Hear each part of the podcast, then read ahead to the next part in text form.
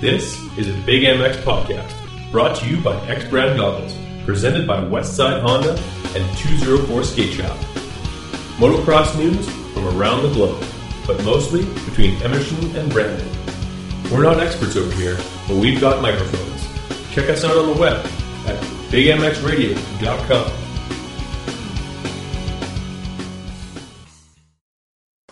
Welcome to the Big MX podcast brought to you by 204 Skate Shop, X Brand Goggles, and Westside Honda.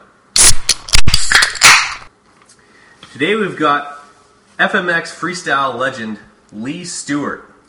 We've also got in studio our uh, co host. We have Chris Mellon, as well as a special co host, This is me, Arnold Schwarzenegger. Arnold Schwarzenegger. Thank you so much for joining us today. Uh, we've also got uh, Chris Mellon.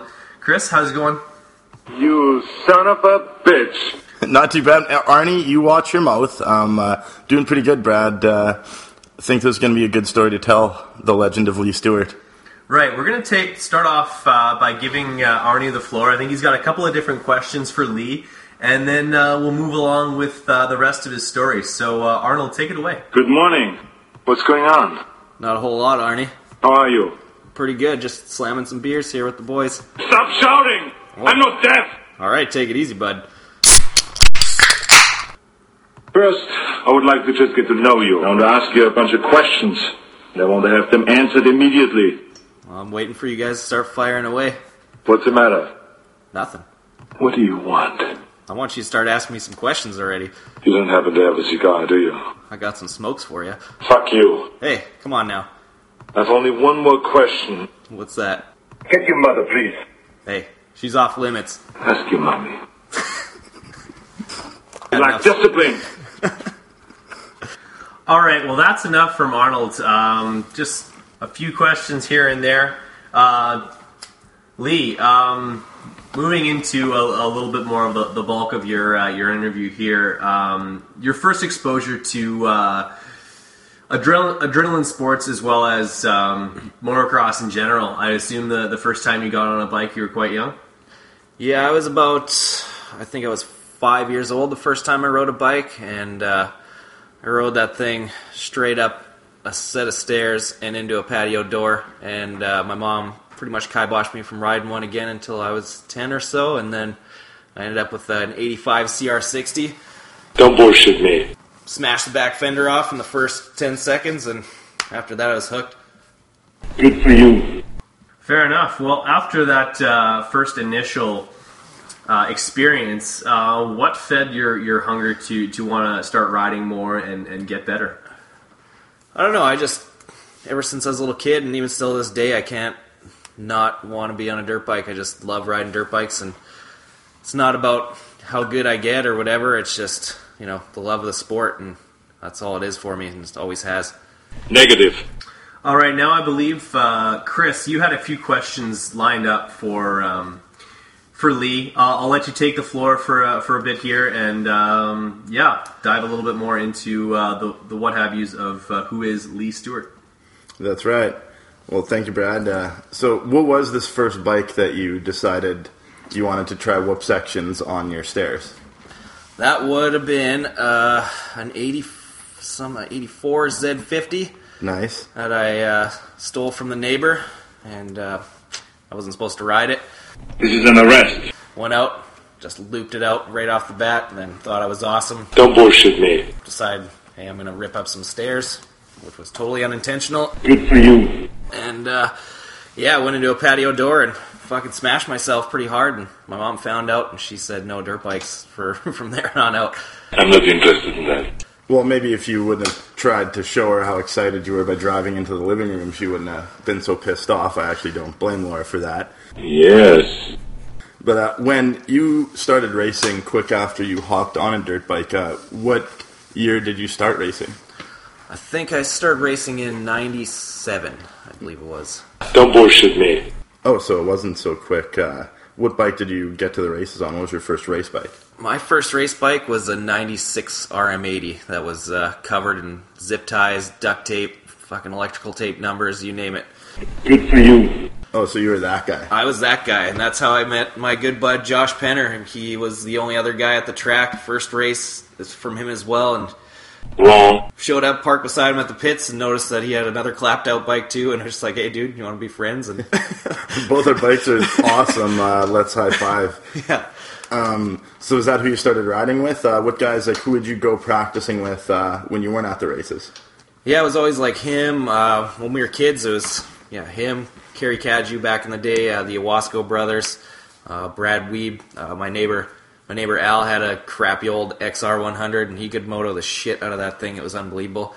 Um, that was pretty much it. And then you know, tagging along with all the older guys like you and your brother, and uh, you know Todd Moore, all those guys, kind of showing me the ropes and teaching me things that I shouldn't have known at that age. We called it education. Exactly. It was it was the Mellon Brothers School of Life. You graduate with a degree in beer drinking, picking up girls, and generally being fucking sweet. Well, you didn't graduate till many, many years later, but uh, we'll get into that. Um, uh, so when you first started racing, how did that first season go? Uh, we kind of got the idea from Josh Penner too. You, Josh, and Carrie kind of battling it out for last place there, but just loving life and uh, not being about who beat who, but more about just racing and being out there. Yeah, that first season we all sucked so bad. Um, it was yeah, it was a battle for last at all times. Um, I even remember Mike Hildebrand, Hildebrand back in the day being in the mix there with us too. And then uh, from there, it was you know next season it was a game changer. All of a sudden, all of us were at the front of the pack, and it was battling for the win. So you didn't always suck. No, it was uh, kind of a you know I, I still suck. Who am I fucking kidding? But But the, so that following season is that the one that took you to your uh, one and only championship in the 12 to 16 division? That was my uh, 87 to 12 championship. Still got that plaque hanging on the wall somewhere. It's it's downstairs, I think. And uh, yeah, it was my one and only championship. Other than that, I've got like 40 second place trophies to my name. Josh Penner has all the first place. That dick. He is a dick. so many, many second places. Uh, what did you attribute that to? Like, what did Josh do better than you per se, or uh, what did you do worse? You know, it was always it was always a back and forth battle. Who's winning races and stuff, and it just attributed to you know a lot of bad luck for me. A lot of the times, I'd always end up uh, breaking myself towards the end of the season every year. That Brandon track would swallow me up, and I'd end up with casts and things like run over balls and just stupid, stupid things, and I'd lose every year thanks to that. You lose balls every year. How many years did you lose balls in a row? I still got them both. They're You got 'em still both. there. They still kind of function. You know, they're running at like eighty percent capacity, but Solid. they're there. That's all, that's really all that matters. So with uh, a million second places, um, um, I think you always moved up quickly, and you were a young guy riding bigger bikes. I remember, if I remember correctly, one year you were on 80s, 125s, and 252 strokes, and were you what, 12 years old, 13 years old? Yeah, I was about twelve or thirteen, and then uh, yeah, I just I don't know. I jumped on my dad's bike when I was a kid. I couldn't even touch the ground yet. I set up milk crates in the yard and started and stopped off those things. And after that, I was just hooked. I was like, man, 80s are terrible. They suck. And just started riding big bikes around when I was practicing, and then ended up racing them all season long too. Well, yeah, it is tough uh, once you hop on the bigger bikes, bigger wheels, more suspension, actual somewhat power, makes everything so much easier. Um, uh, so once you hopped onto the big bikes, do you think that helped you out getting onto the 252 stroke, which was the big bike at the time at a young age of 12 or 13? Oh. Do you think that helped you, or uh, do you think you should have maybe dedicated yourself to the 80s, 125s, and tried to stay down there a little bit longer? No, it definitely helped me. Like after riding the big bikes around during practice, most of the time I'd jump on my 80, and it was a little bitch to me. It was basically I could make it do what I wanted to all the time, and that's I, you know, it was fun, but at the same time it was nowhere near as much fun as you know riding the big bike around and feeling the power of that two stroke, especially when you weigh like 84 pounds. I hear you. And I even remember you being riding for Greg's KTM and hopping on the four-stroke 525. Um, uh, when was that? How old were you? And explain uh, that horrific situation. That was my first year pro. I think I was 14 or 15. Um, I was I was basically the little bitch of the race team. I was Affirmative. you know, on his team with guys like legendary guys in Manitoba, especially like Don Formo. He was the main guy there, and he wasn't really digging that 525, which was supposed to be his bike for the year. So he ended up nabbing my 252 stroke, and I got stuck with that 525, which was actually awesome because I never lost one hole shot all year long after I was on that thing. And uh, shifting was not an issue. Just leave that thing in second gear all day long. And uh, 100 pound kid on that thing is, you, you imagine how fast it goes. Yeah, how would that beast handle? Like, could you turn it, or was it just point and shoot mentality and Well, it's a hope for the KTM, best? so you know it's not turning. True. And especially back then, four strokes still weighed 8,000 pounds. So, you know, if I fell over, my race day was fucking done. But uh, when I stayed up, it was working out for me, so I liked it. True, and I remember like uh, you, you, everyone gets smacked up in this uh, amazing sport of motocross. But like, how many concussions did you get at a young age? Which may explain some of the answers today. Yeah, I attribute my partial retardation to about 14 concussions now or so. And uh, I've got a crack in my skull still to this day, running all the way down the side. And uh, yeah. Well, explain that. How did that one happen? That was uh, Grunthal. I was at the Grunthal National, I think it was. I uh, it was one of those instant lights out situations. I landed, you know, nose down off one of the doubles into a huge braking bump. I guess all the, you know, the junior guys and stuff that weren't jumping it were rolling to the inside and created a big hole there. And I was trying to pass someone at the time, and I hucked to that inside, landed nose down right in that hole, and it was just like instant, just boom, head to the ground, and it was lights out. And actually, I woke up in the ambulance, and I I have a claustrophobic thing about being tied up, and they had me strapped to the board, and I woke up in the ambulance, and I guess I was told I freaked out, and I ended up punching the ambulance driver in the dick. I don't remember that, but everybody else does, and that's probably the best knockout story I've ever heard. Oh, definitely. Well, for you, and maybe not the ambulance guy who was just trying to help out and got unfortunately punched in the dick. Yeah, That's a job site hazard. true, true. But that's something no one should sign up for. So uh, around this uh, time, uh, well, I guess before you turned pro, obviously, is that when you found out the lovely world of heel clickers and tricks and you know busting out some stuff uh, off the finish line jumps? Actually, I found out the whole freestyle thing when I was about 11 years old, is when I started throwing out tricks. Uh, I got my first video back then, which was SMP Disturbing the Peace, which is still the Yes. best fucking dirt bike movie ever made. And somebody, if you have it, put it on YouTube in the full version. Please. Yes, thank you. I will give you an over the pants hand job for that. Uh, but anyways, I learned, you know, saw Mike Jones doing no no hander landers and stuff, and like just cheesy no footers and like weird little tricks, and I was like, man, that's so sweet. So went out to my trusty old driveway jump and just started learning one footers and one handers and stuff, and then progressed the next year to you know bigger things, and eventually by the time I was like 13, you know, I had like double cans and heel clickers and candy bars and nothings and stuff like all the those were actually the big tricks back in the day. And uh, guys like yeah, me and Cody Owasco and stuff, and Josh was out there still hucking whips back then, and uh, we'd just have little weird jump contests and stuff at my house all the time. It was awesome, and I just yeah, I always did tricks all the time practicing, which pissed off all my racing sponsors, especially when I turned pro. They hated that, but too bad for you. So, uh, so how baggy were your pants at this time? My pants were so baggy. Right away, this day one shift Seth Enslow signature pants. I had those shits on order. They were way too big because they didn't make kid sizes, and I didn't care. I was rocking like a size 36, so it was just like the most baggy pants I could possibly ever have on. But I looked sweet. So Baggy pants and a wide stance. So these uh, double cans and the Seth Ed- Enslow signature pants. Back in this day, was that more for your buddies or was it to more pick up chicks? You know, back then it was it was all about looking cool, trying to be the video guys and stuff, and then you know, eventually a couple years later, you hit the old trusty years when boys start discovering things, and it was all about chicks after that. I agree with you. I know you do. But it's true because so then once uh, so once you get uh, get at it, turn pro uh, at a young age. So um, gonna make a go of this. Did you get into snowmobiles after you were a pro in moto, or was that something you kind of did your whole life?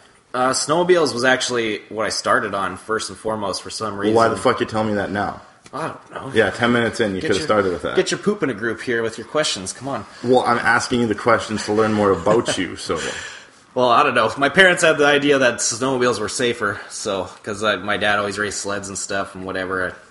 Well, you went ahead and, and uh, proved that to be false. So, yeah, uh, definitely did. But I started on sleds. I was riding like a big sled by the time I was six years old or so. This guy cracking beers over here. what?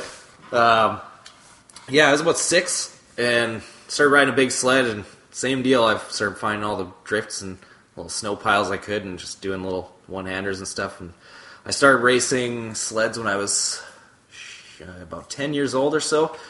And uh, yeah, from same deal with that, I progressed ridiculously kind of fast in the racing thing. I was ended up uh, I was racing semi pro when I was 14 or so, and then uh, freestyle snowcross was born, and that basically changed my life.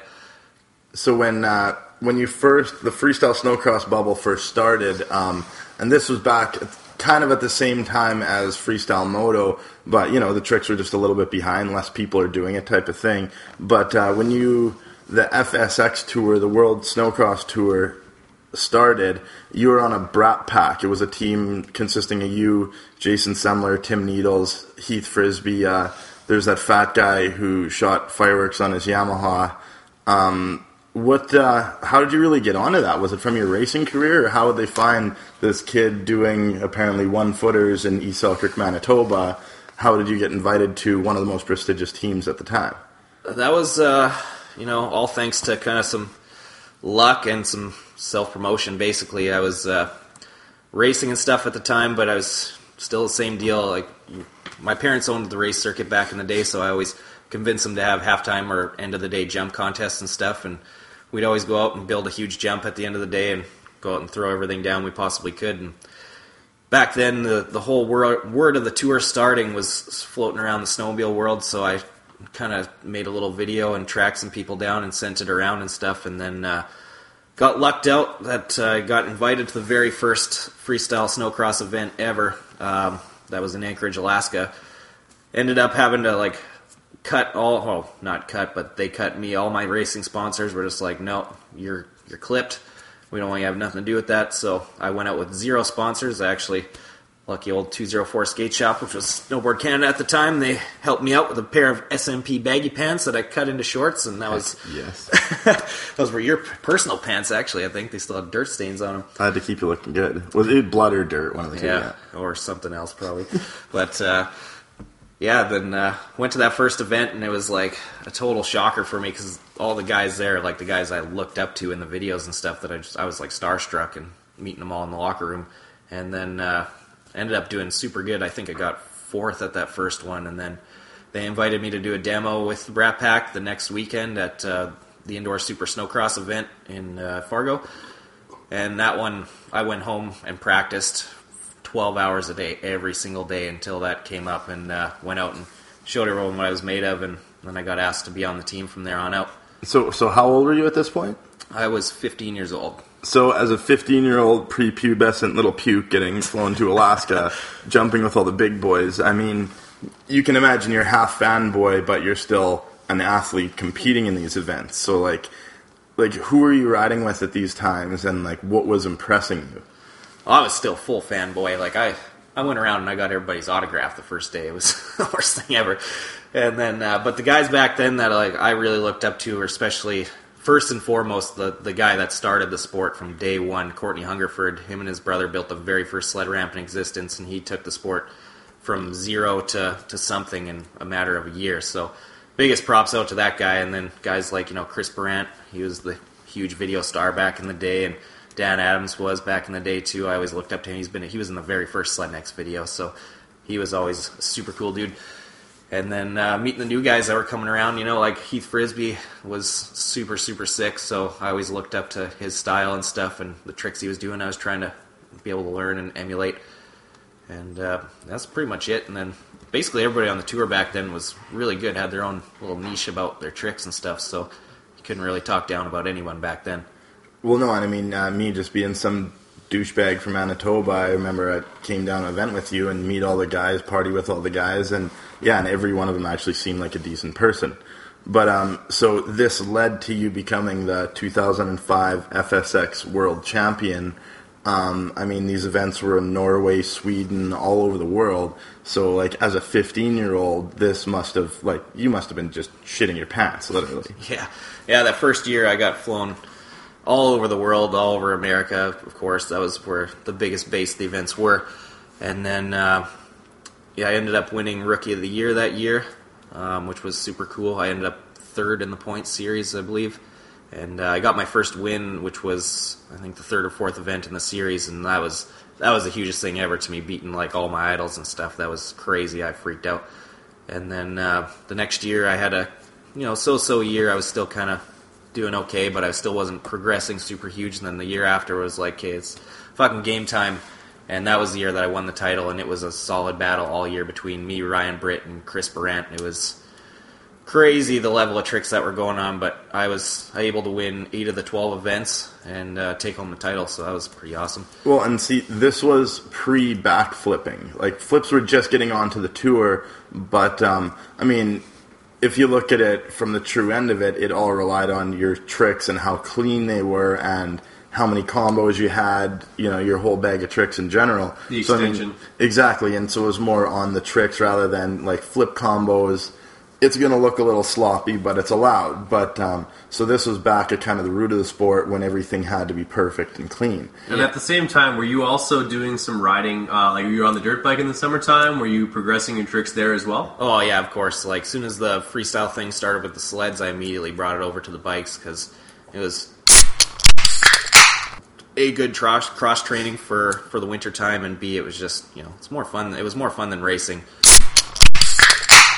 I was uh, I was racing pro already at that time, and I was getting pushed into like you know the usual program that guys are in, you know, training five six days a week and pounding motos after, and then racing on Sundays and stuff. And I was just like, you know what, fuck this. Like, I just want to do tricks and go around, hang out with my friends, and ride and like actually have fun doing it. I'm not having fun sitting in the gym and then going pounding motos and watching a guy with a pit board telling me to go faster.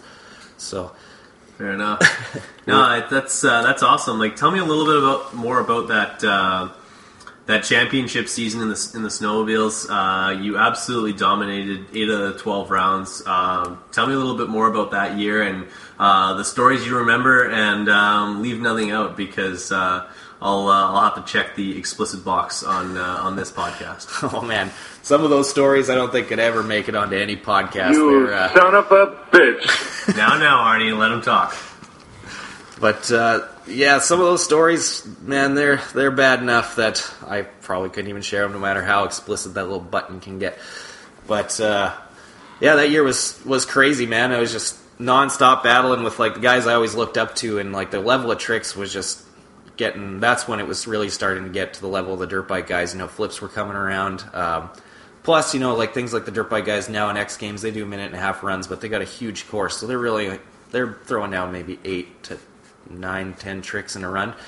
We were doing them in arenas with 30 foot run ins and three ramps set up in a two minute run, so we had to have like a solid 18 tricks down, like big tricks on lock, no fucking up at all. And we're talking still, there was like holy grabs were out, you know, like all the big extension. All the big right side up tricks Yeah. were there already. So, you know, we caught the moto guys really, really quickly, which nobody expected when you're riding basically a, a fridge with a motor in it.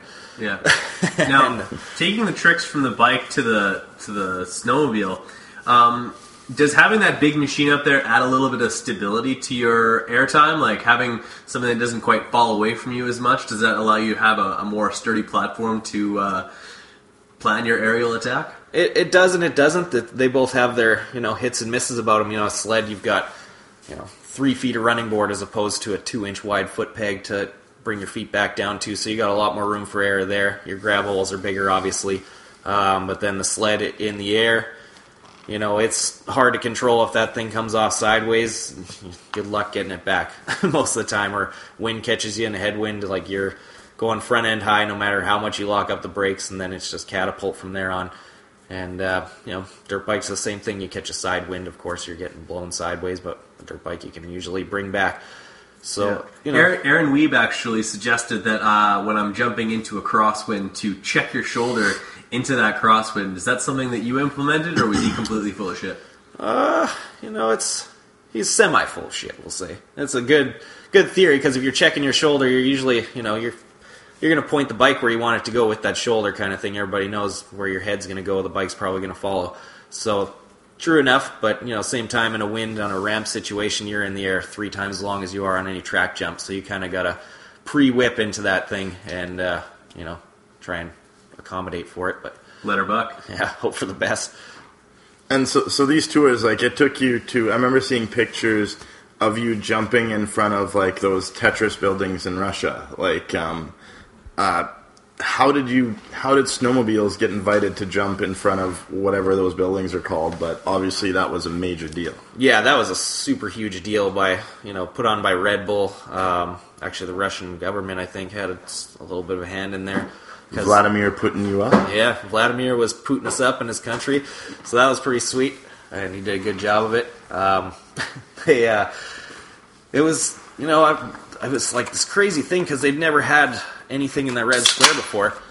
Back in the day, like the Red Square was dedicated to those military marches and stuff in the Cold War and all that kind of deal, and then, you know, all of a sudden, whatever it was, 30, 40, 50 years later, there a bunch of assholes on snowmobiles jumping around, and uh, it was super cool because yeah, we were right in front of the Kremlin. There was like forty five thousand people there outside, freezing and just loving life.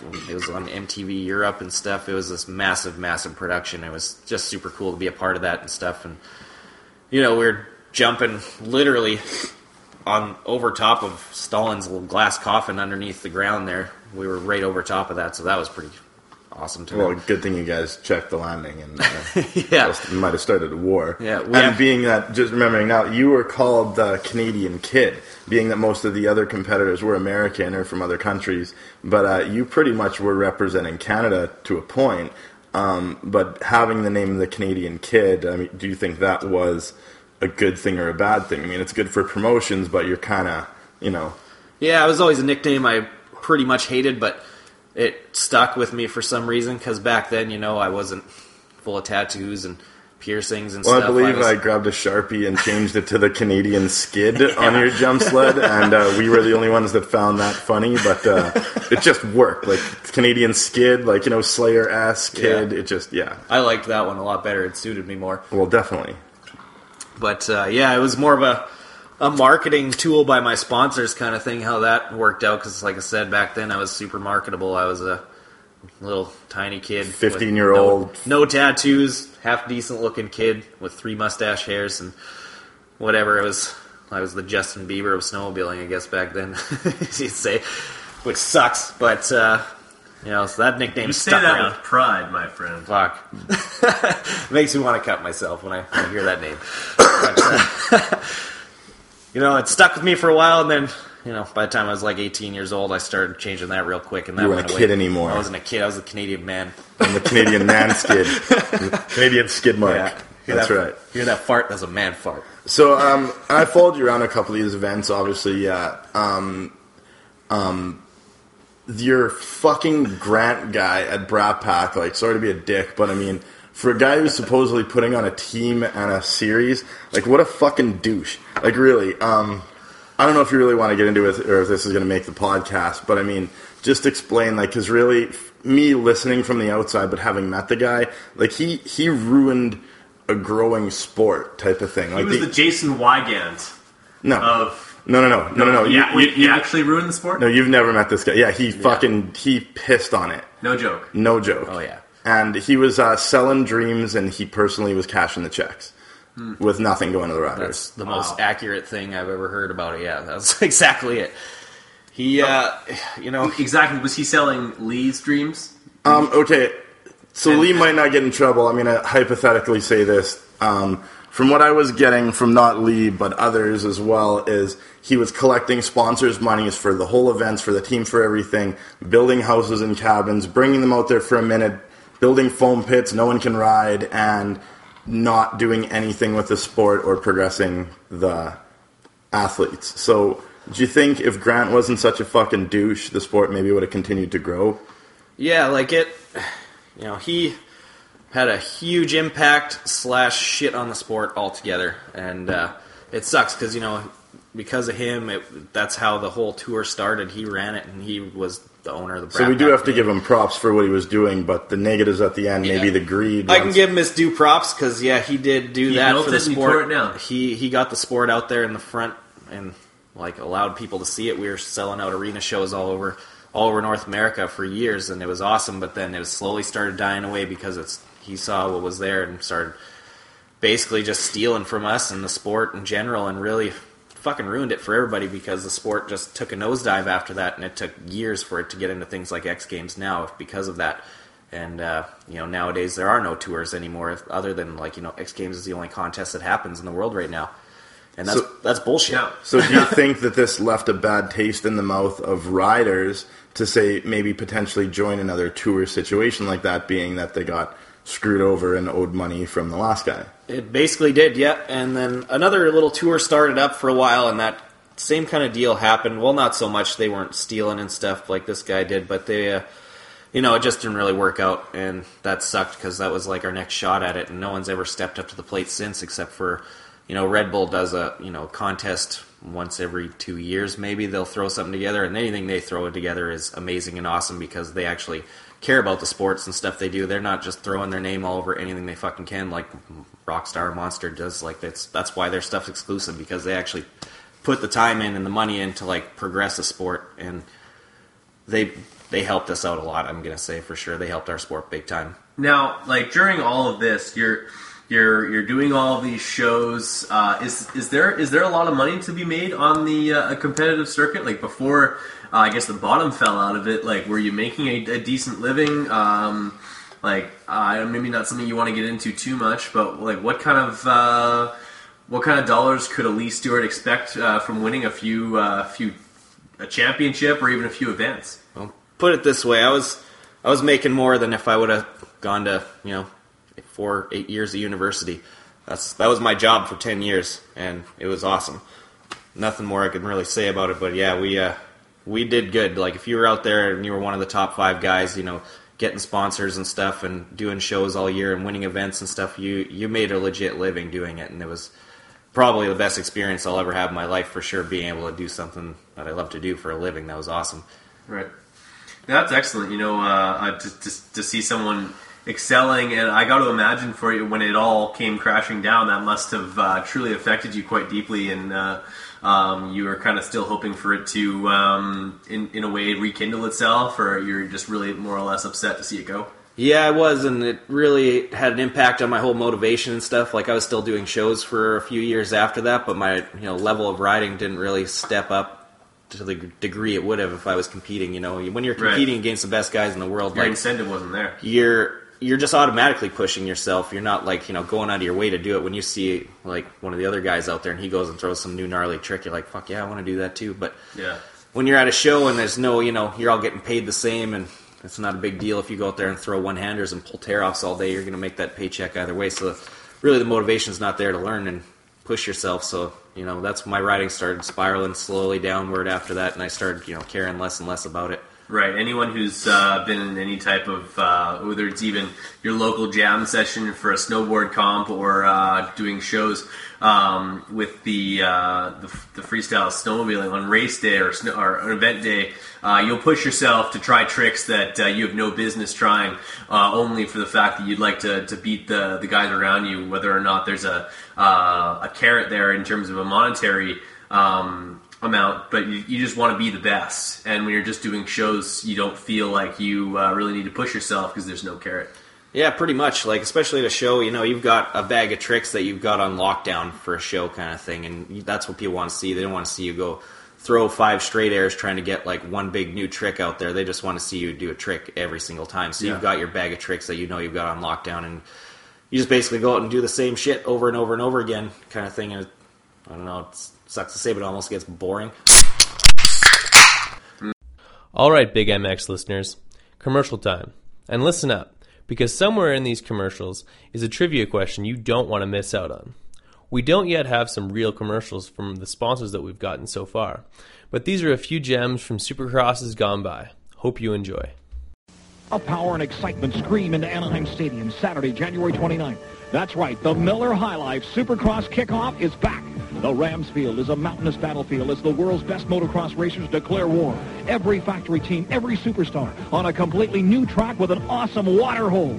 Plus, you'll see Bob Hurricane Hannah in his first Honda ride ever. Anaheim Stadium, Saturday, January 29th. One night only, once a year. Tickets at 1978 prices as low as $6. Ticketron, Convention Center, Honda dealers, and super shops.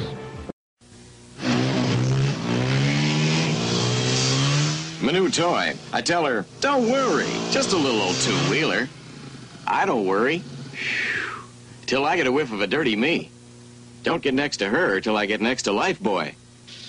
Lifebuoy cleans dirt, cleans sweat, kills odor, all of it. Got enough deodorant to keep the clean smell going. Mmm. Now she can start worrying. Deodorant Lifebuoy keeps the clean smell going. Trivia time, guys. Submit your answers to bradgebhart88 at gmail.com. That's my name, bradgebhart88 at gmail.com.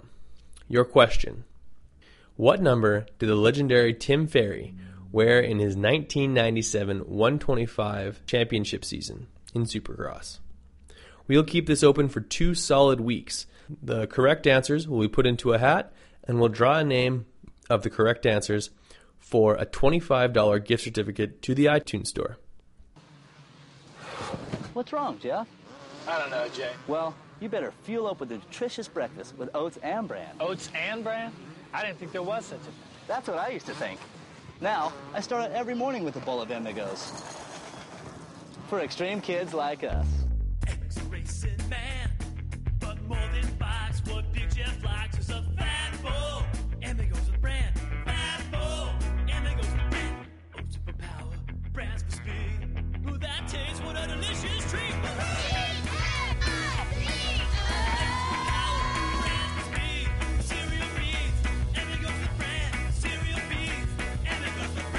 Cereal Bees, Amigos. That's what I call fueling for the big ride.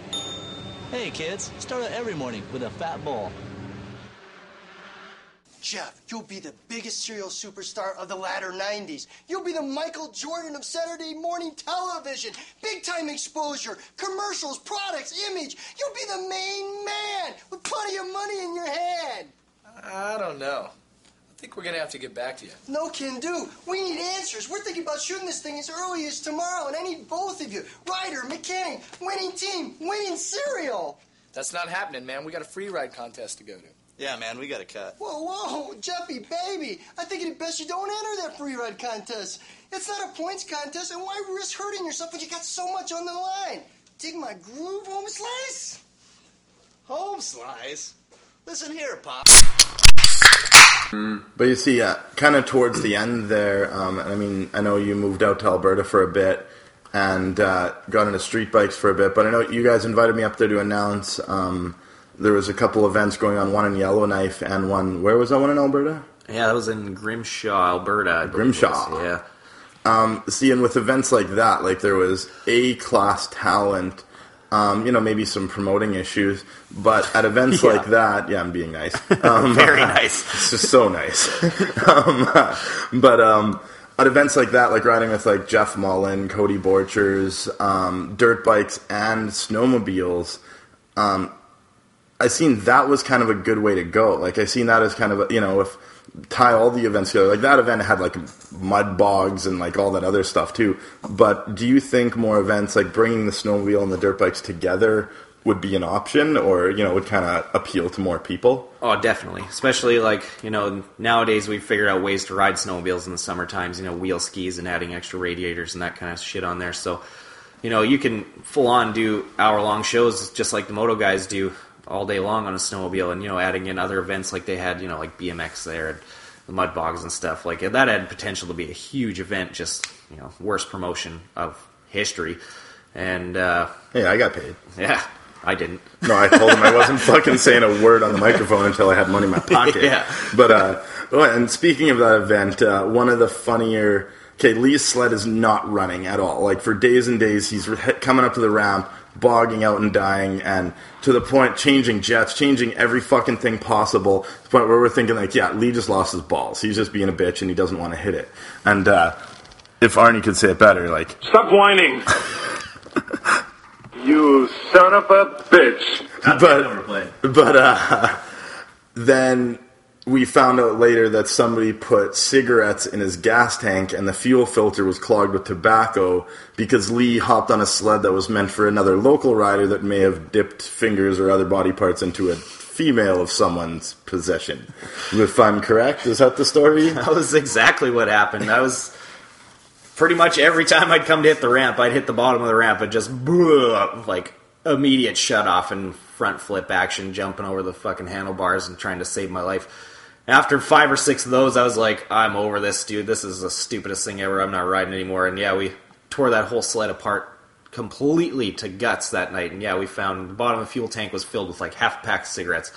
And uh, yeah, someone pissed someone off good, and you know I ended up paying the price for it. But uh, But I bet it definitely felt good to figure out that that was the problem. And uh, Yeah, my balls were still there, so I felt good about that at least. But uh, didn't really get to ride that event, and neither did uh, my buddy Jeff either. He completely tacoed his sled at that one too within the first five minutes. trying hucking a backflip on a like friggin' 800 pound four stroke sled that should not be going off ramp in the first place. And yeah, he tacoed, so me and him just ended up uh, hanging out, watching everybody, drinking, scamming on girls, and that whole deal, which ended up being just as much fun as riding anyway. So uh, was that chameleon? Tarantula. Tarantula! Oh, That's it. shit. Bad memories. Oh, the tarantula. Bad memories, tarantula. um, uh, but yeah, I happened to be on the landing when Jeff under rotated that backflip, and I mean that was one of the luckiest situations in life. Uh, If you can picture a guy under rotating a flip on a Yamaha four-stroke snowmobile, clipping the landing, turtling, ducking for cover, and it just barely bouncing over him. And uh, but yeah, needless to Yeah. say, their days were done. That's the So- only time I've ever ran at full speed, probably in my entire life. I think you can see it in the footage. I went from like 40 feet away to right beside him, like the fucking flash. I was like, oh god, don't kill my friend. Just Stupid Yamaha. so, uh, but after this, when you were living in Alberta, is that when you? Uh, I know you had sport bikes back home, and uh, another bubble of the Lee Stewart adventure is uh, sport bike, like street bike stunting. Um, explain this. So, like, how did you get into that? What really drove you to getting into that? And uh, yeah, where did that take you? Well, pretty much forever. I thought street bikes were pretty gay. I'm gonna admit, and uh, I I got bored in the summertime because uh, you know I my job was riding snowmobiles still, so I'd work for you know nine months a year, and then the other time I'd just be sitting at home playing video games and you know riding my dirt bike when I Getting could. Really good at Guitar Hero. yeah, it was awesome at Guitar Hero. And then, uh, but you know, I'd have to wait to ride till everybody else got off work. So I was like, fuck, I might as well get a job. And I, uh, Capital Motorsports just opened at that time. So I was like, cool, man, you guys hire and I'll work for like six bucks an hour. I don't care. I just want to hang out in a bike shop all day. And they're like, sweet. So I just started hanging out there all day. And there was a couple guys kind of getting into the sport, I guess. I was watching videos of that stuff all day. I didn't really know anything about it. And I was like, oh, that's kind of cool, I guess. And some guys were just in there every day and just you know running their mouth nonstop, and I was just getting tired of listening to it. And uh, next, I was asking them like, you know, man, why don't you try that trick or this trick or whatever? And they're just like, oh man, it's not like wheeling a dirt bike. You know, you don't know what you're talking about. And I was like, finally, I was just like, you know what? Fucking hundred bucks right now, dude. I was like, hundred bucks. I will scrape the tail on that bike in the first five seconds, or you know, if I break anything, I'll pay for it. Otherwise, you're you're getting hundred bucks of the deal. So he's like, all right, cool. And went out and jumped on it, scraped the tail, and then started throwing. I threw like six or seven tricks right in the first five minutes of riding that thing that I saw in those videos, and was like, maybe this is something I should get into. So I ended up uh, buying a bike within the next week, and uh, another Chris Mellon hand me down actually was his bike, and uh, ended up progressing it from there. And it was something I kind of started to like and got into, and then by the time you know my freestyle career was kind of winding down, I was just like felt the need like to do something different, so I started progressing that a little more, and you know I stopped riding sleds altogether at that point. But uh, see, and you know, I've spent many hours in the garage working with you on your random sled parts that I know nothing about, and but your practice for all of your sled tricks was your sled is parked in your garage and you're bouncing around like a moron doing seat grabs, candy bars, this, that, and your extension on your tricks on flat ground was as good as it was in the air. And do you think this kind of whatever the hell you would call it, like, do you have a name for that? Whatever you're doing, I'm sure you I do. call it garage style. Garage style, exactly, and that's pretty much what it is. Gymnastics. Exactly, and you and Jeff Mullen, like it's, but I mean, it's a great way to practice Yeah. with zero chance of death, you know. So, do you think you being that gymnastic? I remember you using your school desks as fucking yeah. So, do you think that helped you just quickly bounce onto uh, street biking, where it is more holding a wheelie in a balance point and then doing acrobatics, if you want to call it? Pretty much, yeah. Like even still to this day, if I'm standing and like holding onto a railing, I would jump up and toss an Indian air off it because it's fun. Well, exactly. but uh, you know, that's really good practice for it. Actually, I never even thought about it like that. That was, that was an excellent question, sir. But uh, yeah, it, it adapted super quick, especially with the whole freestyle background and uh, you know you're jumping sleds or dirt bikes or whatever and like defying death 30 40 feet in the air whatever it is. So you know you're riding a street bike doing a wheelie and you're only going to fall from three feet off the ground. So who gives a shit? So but just having the whole timing and you know move position your body around freestyle is definitely huge for that and uh, was able to obviously help me push from absolutely nothing in that within a year to being pretty decent at it. Well, yeah, you were uh, you ended up you were doing some demos with the Canadian Cha- Canadian Chaos team, and um, so like, how would you compare, say, doing a street bike demo to either like racing a pro moto race or doing an FSX snowmobile jump show? I'd say it's probably the easiest of those three for sure. you know, racing a pro moto, that's at the top of the list. That's nothing's beating that. That's like the highest level of athleticism you possibly could have. So I can never uh, take anything away from that. Then it would be a freestyle run because you know that's definitely a very athletic thing too, and a very mental thing as well. Well, yeah, and you guys come off, you are sweating and uh, yeah, mentally just faded. Yeah, pretty much like you know trying to check to see if you shit yourself halfway through that run because you did like a holy grab and barely caught back onto the seat. But uh, you know the street stunt stuff that's more of just like go out and having fun. That's it almost compares to like when I was a kid and just going out and riding and have fun with my friends and stuff because you know it's not something you have to take too too seriously. Like there's not you know Training aspect of you possibly dying every five seconds. It's uh, hell of a lot easier, but it's definitely you know it's it's hard too. You got to have super good timing. You got to have balance like crazy, and you know weird little things about it that people don't really get because it doesn't look as exciting as the other sports. But it's definitely not easy. No, definitely not. And uh, yeah, myself, I half dabbled in that too. And after you still break a foot, break a this, like dropping a 500 pound bike on your foot sucks. Like 200 pound dirt bike seems like the greatest thing to drop on yourself after carrying one of those tanks around. But uh, and, and being that you've done all these different avenues, like heavier street bikes, heavier snowmobiles, lighter dirt bikes, how do they cross over? Like, do you compare a street bike to a snowmobile handling, or you know, because uh, they all kind of have similar attributes, but not really. Like, does how much of a crossover is there? I think is what I'm trying to get at. Uh, they all kind of cross into each other, I guess. Like having done all three sports, there's a a weird thing about it. You know, like um, obviously a dirt bike handles the best of the bunch, hands down. A street bike weighs just as much as a snowmobile does, but it handles a hell of a lot better. Um, a street bike has zero suspension, kind of like a snowmobile does, except you're not jumping it off the ground. But uh, I don't know. They all kind of crisscross into each other pretty well, actually, which is a little weird. But you know, basically, you put a motor and handlebars in my hand, I'm going to be stoked and probably be able to do something half cool with it. So Well, I think as Arnie would say, It's turbo time. But no, no, I totally agree. Like handlebars on a motor, same thing. If you can wheelie one thing, you can wheelie the other. You get on a dirt bike, you can hop on a street bike. There's that balance point, and with jumping anything, there's kind of that point. You know, you hit a ramp, you got your apex, you float around, you figure out your landing, and you go from there. But um, so being that uh, you're kind of getting back into moto now, um, I mean, you've always had a bike, obviously, but uh, um, you were in World of Wheels this weekend. Your bike is super sexy. You s- probably spent more time making it anodized and powder coated and pretty than any human being I've ever seen. But like, uh, so kind of tell me about this little bubble you're doing with, um, you know, getting into bike building and but still wrecking that bike on the weekend. Yeah, it's something I kind of just always had in the back of my head because obviously riding as a job I knew was never going to last forever, and uh, it didn't obviously. And when I had to get a real job for the first few years, which is still now, it was like a huge eye opener. Um, but I always knew in the back of my head, like you know, if I the day comes that I can't be riding them, I want to be like working on them. I just want to be around dirt bikes, street bikes, snowmobiles, whatever, because they're they're fucking awesome.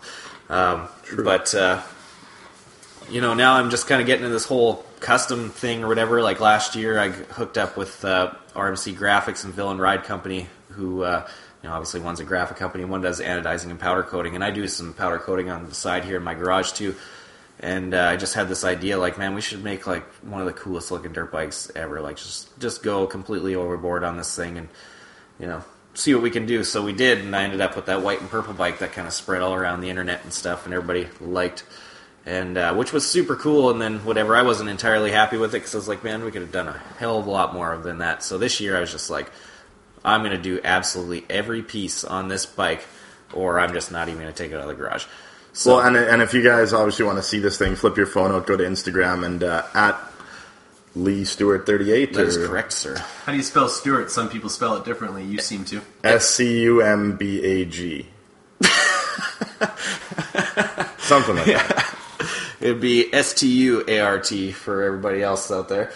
So But- Lee Stewart thirty eight on Instagram, and yeah, it is a beautiful bike, and I'm seriously, I know you're gonna eat shit on it and wreck it, but uh, that's half of the fun. Um, so you're gonna get more into these bike building things. Um, you see that as a future career, but are you gonna get into uh, moto again per se, like uh, line up at a gate this year? Yeah, like I just kind of started riding moto again the last two years or so, three years. I took a break from it from a couple of years. uh, I hear you're uh, pretty rusty. I'm definitely pretty rusty. I I'm not gonna lie, I sucked this year, and it's I was pissing me off. It's still pissing me off. But uh, As I can tell, yes. but uh, you know, I took like two, like I don't know how many years off, but it Too was long. Uh, way too long. Like the street bike thing kind of cut into that, and then some other unforeseen shitty circumstances cut into everything. So, but uh, you know, when I was able to get another dirt bike again, I jumped at it, and you know, I'm slowly working my way back in there. But you know, that whole first couple years, I didn't have a ramp anymore. I live in the city now, so. And uh, I was just riding the natural terrain stuff, which is still my most favorite thing to do. It's awesome. Natural terrain's where it's at, but you can't really go out and huck too many tricks out there in the natural stuff because you're fighting the bike swapping around or like you know no jump is in a straight line kind of thing. So this year, Josh Penner built a ramp setup, which was the best thing he could have ever done. and uh, now, yeah, we've got a whole crew of guys out there. Last summer, we spent tons of time out there hitting ramps and stuff again. And it even took me a while to you know get used to just hitting the thing again. But once I had it, I started slowly bringing back my bag of tricks, which is still like my you know C team type stuff. But uh, this year, Getting back those one handers. yeah, I was pulling tear offs for a, pr- a whole day probably.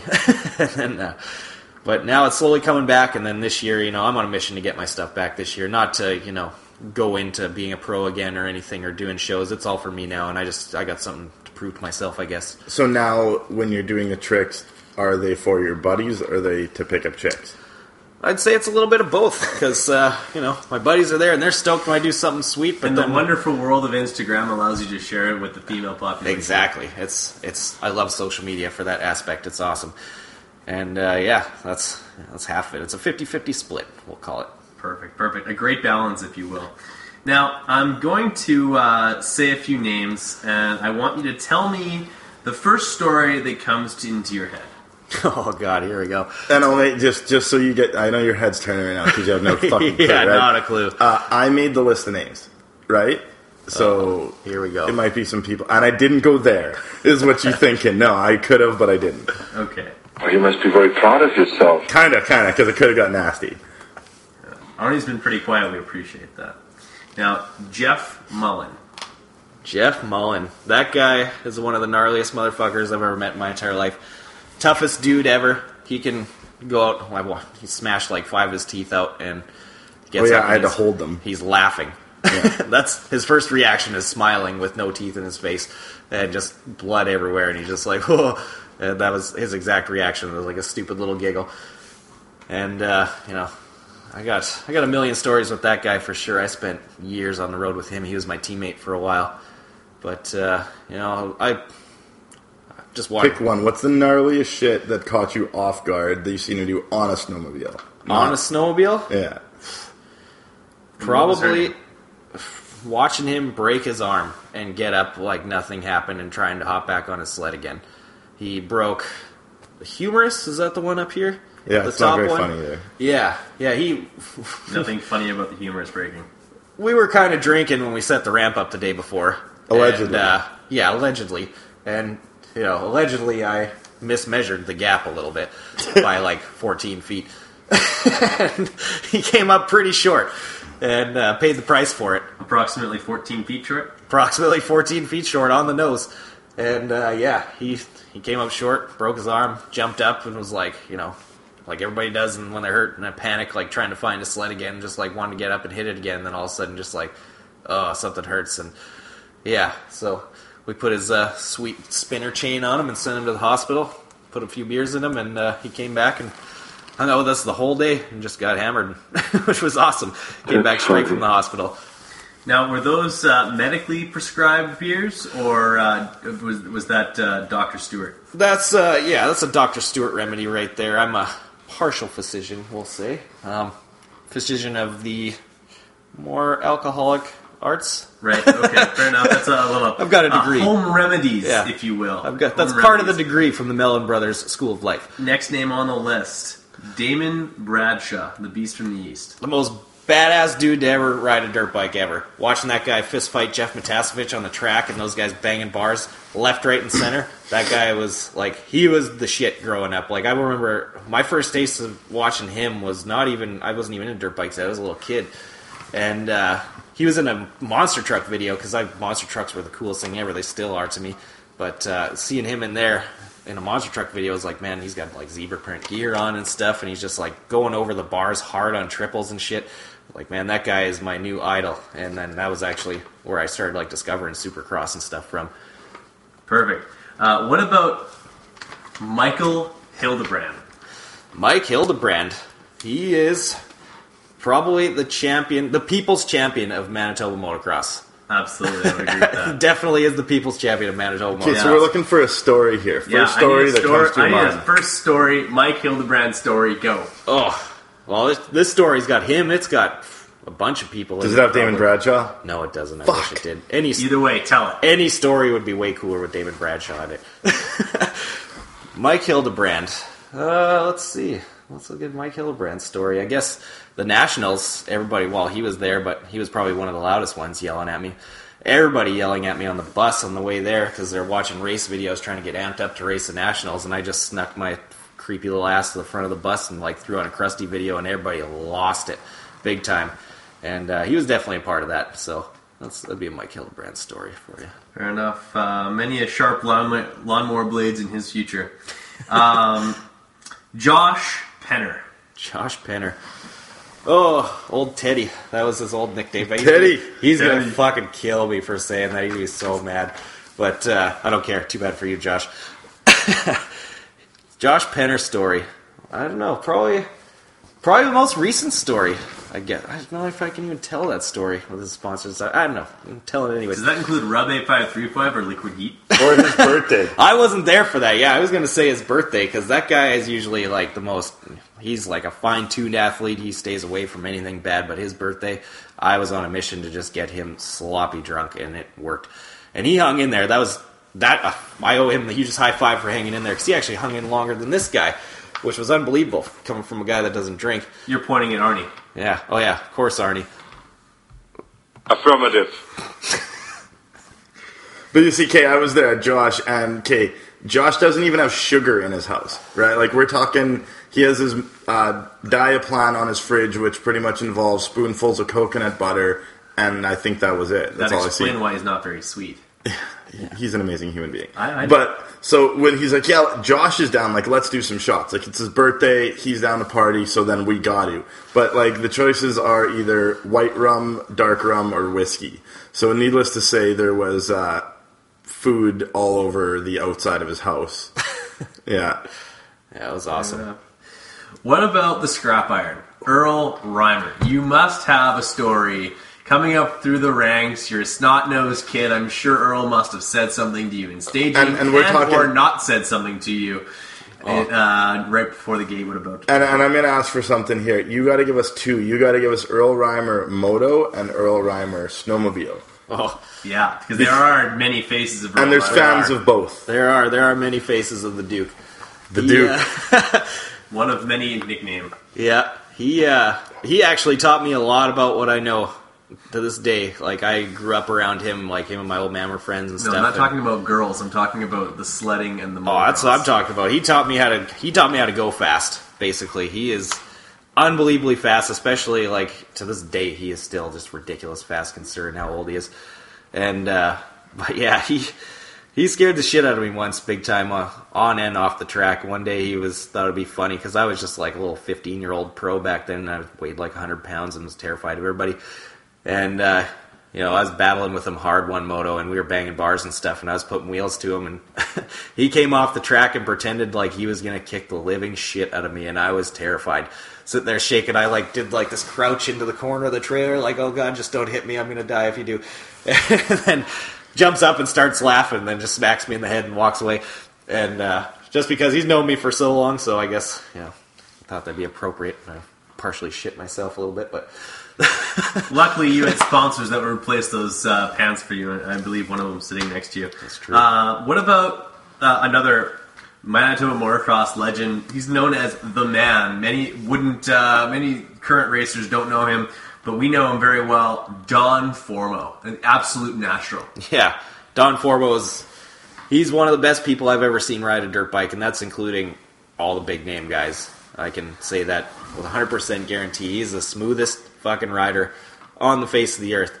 He, uh, that guy, you know, there's not really many Don Formo stories. He's like the nicest guy on the face of the earth, and he just keeps his nose out of trouble. He just, you know, just goes out and rides dirt bikes. But I do remember him eating shit hard at my supercross track once, which was awesome. I dared him to try tripling into my rhythm section. It didn't work out so well for him.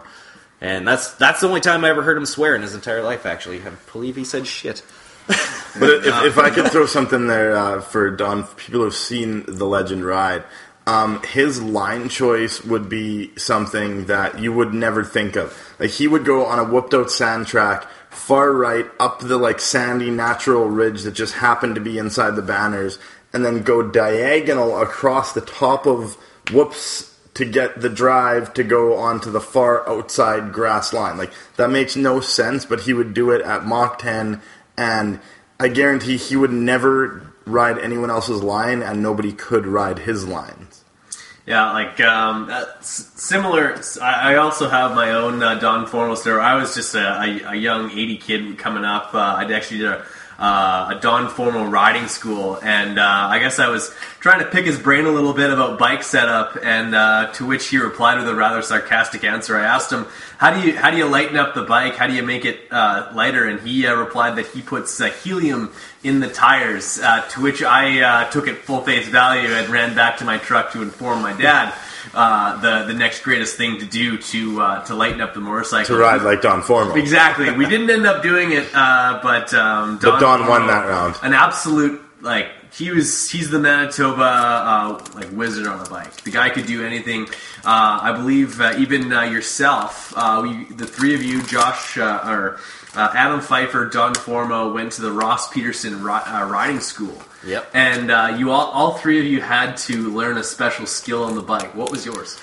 Mine was riding backwards, which I'd never mastered. I can kind of do it, but I fall over in like 20 feet, and I still try it, and I still fall down. But uh, we had that, and we had another trainer come in um, back when uh, you know David Buller, like his uh, old man, was a sponsor of our race team back then with Kitchen Craft, and uh, they brought in a trainer for us. And David, obviously, he was still on 65s back then, but he was already just ridiculously fast. Uh, they brought in Greg Albertyn's old trainer from like South Africa. I forget his name, but that guy was he was Moto Hitler, basically, is what he was. He was terrifying. He would yell at you, hit you with sticks and stuff, but like man, he made you get the job done for sure. And yeah, he did. He had that same program for us, and same thing. Don Formo again. That guy just like not a freestyle guy whatsoever. And this guy wanted us to like go out and do the riding backwards and dragging and stuff and doing stoppies and like doing gay little tricks on the doubles and stuff. And he's going out and trying this stuff and just nailing it right off the bat. And it's like, how's this happening? I've been doing this forever. Yeah. uh, Don, Don's was being able to do uh, donuts while standing beside the bike. I remember he did that, remember that one. at the top of a sandhill at uh, Seddon's Corner. I think, Chris, you are familiar with that area? Found- yeah, I've been there once, right? Yeah. And uh, yeah, my, my bike didn't quite make it up one of the hills, so uh, Don decided to uh, ride it down the hill for me and then come right back up on the rear wheel, of course. And then when I told him that he was showing off, he proceeded to show me what it really meant to be showing off when he uh, made my bike do a few uh, loop de loops around him before he handed it back uh, without uh, either side of the bike hitting the ground at any time. He would do that. Absolutely uh, unbelievable rider. Um, rode Oh. some of the, the most ill handling bikes uh, known to Manitoba motocross in throughout the early 2000s on those KTM's. Yeah, those original And uh, known to also earlier before he handed that 520 off to you, would ride that 525 KTM one moto and then switch back to a KTM 125, which I imagine for you doing the same, no small task. No, none whatsoever. That was, uh, you know, that's like jumping in a Sunfire than jumping in a Lamborghini, basically, is how you can compare that. But, uh, yeah, that guy, he's probably one of the most gifted dirt bikers I've ever seen in my life. And But if I can have one unfortunate Don Formo story. Remember when I was Oh, young? I don't know if this is the fucking truth or not, but he broke his leg preseason, you know, and our season is short enough as it is. But I remember it was like three, four weeks before the season, and so Tums have calcium, so he was eating Tums by the bottle. But it turns out that that's a different type of calcium that will actually make your bones softer if you eat too much. And it set him back for almost the full year. And uh, yeah, that wasn't a smart move. And I mean, I was probably fucking 12 when I heard that. But uh, he wasn't the pimp on that one, was he? there you go. Dropping science on you. That's right. yeah, that, that's one. Uh, that's one I wouldn't know. Moral of But, the uh, story don't eat Tums if you want to heal bones, because it apparently does not work out. Excellent. Now, uh, all this talk makes me think we're going to have to have uh, the number 42 uh, on a podcast in the near future. But getting back to um, Lee, you're, uh, you're like right back to present day. We're, we're looking to, to get back out on the bike this summer, do quite a bit of riding. Um, like, it, like you said, it's all for you at this point. Uh, what are some small goals that you're setting for yourself? Um, like I know maybe they're just all internal ones, like tricks that you'd like to progress to this summer, or um, uh, number of phone numbers you'd like to pull through Instagram, stuff like that. Well, definitely top priority is those phone numbers. So, any ladies listening to the Big MX podcast, Which is not gonna fucking happen. So really, Not don't put shit. stock in at that. all. Yeah. So, when you eventually do come, Kind of it is, across it's someone's somehow- wife, unfortunately. You Yeah. know, and she doesn't want to be listening. No, Now- definitely, and I don't want her phone number either. but uh, you know, my biggest goal is just to get kind of back to where I used to be with my riding level, and you know, get my tricks back. Kind of, you know, I'm throwing the idea around of flipping again. I haven't backflipped a dirt bike since like 2005, and I think I only did it like twice because it was terrifying. But uh, you know, I just I want to get that done. You know, before before I can't basically before I get too old and I, Yeah. my body won't do it. And you know, I'm kind of contemplating the idea of lining up behind a gate one of these days. Are we going to see the the 38 uh, or the 387 Oh, I that think you you rode uh, you rode with as a pro? Oh, I already got my 38 reserved. I, I, am already ahead of the game on that, just in case Perfect. it happens. Right on. Well, we're looking forward to seeing you out there, and uh, I'll be calling the event, so uh, you'll you'll have at least one fan in the crowd. And if you don't do it, you're a douche. Just look for the guy like that's fast for about two laps and then is in 10th place doing that. Oh, okay. On that note, I think this is a great fucking podcast ending Lee Stewart story. Um, you see me, we'd go to events after I broke myself in half. I'd go pit for Lee, you know, and more just live through him. Let's go race. Let's go make excuses to go get fucked up in a different city or province. We went to what the fuck was that in Grand Forks? Um, the bar that had uh, patio furniture. Oh yeah, the Um, old Staples race. No, it was an indoor arena cross. Yeah, that was. We uh, got so fucked up the night before and went to this party. We don't know how to get back. We allegedly didn't drink and drive Laura's truck, but it was parked out, about like, nine 14 feet up a snowbank the next day when we went out to get in it. But Lee signed up for the pro race, first race in years. On the starting line, proceeds to throw up all over my shoe and his boot. Whole shot, one hander through the whoop section three times, like doubling the whoop section three consecutive. This is a, a past FSX champion we're talking about, right? like heel clicker off the next jump, puked again, and rolled around in last place. But I mean, as long as this future gate drop is at least as good as that last one, I think you're onto something. Well, that'll give me something to talk about at the very least. I and you still owe me a right shoe for that. I can guarantee it'll probably be pretty similar because if I do go out to race, you know, I'm not taking it that Maybe, seriously. maybe you can get your sponsor 204 Skate Shop to uh, hook uh, Chris up with a new pair of shoes. no, Yeah, I think he knows the right guy. that's out of his pocket. Fuck that. we all make mistakes, and that was one of them. All right. Well, excellent. Uh, we, we just uh, eclipsed the uh, hour and five minute mark in terms of our talking here. Uh, thanks so much for doing the Big MX podcast brought to you by X Brand Goggles. Uh, most of those uh, sponsors are going to want to not be associated with uh, Big MX after this, but uh, we'll find other ones. But either way, uh, thanks again so much, and uh, it was a thrill to have your story told. Yeah, thanks a lot, man, and uh, hope to be on again one of these days. Absolutely, we'll have you again. Goodbye. Goodbye. Goodbye. Goodbye. Goodbye. Goodbye. Goodbye. Good night, Arnie.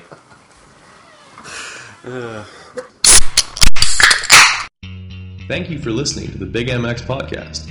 Be sure to stay tuned for more episodes. Check out our archive for ones you may have missed. And for more content, BigMXRadio.com is your one stop shop for Manitoba motocross media.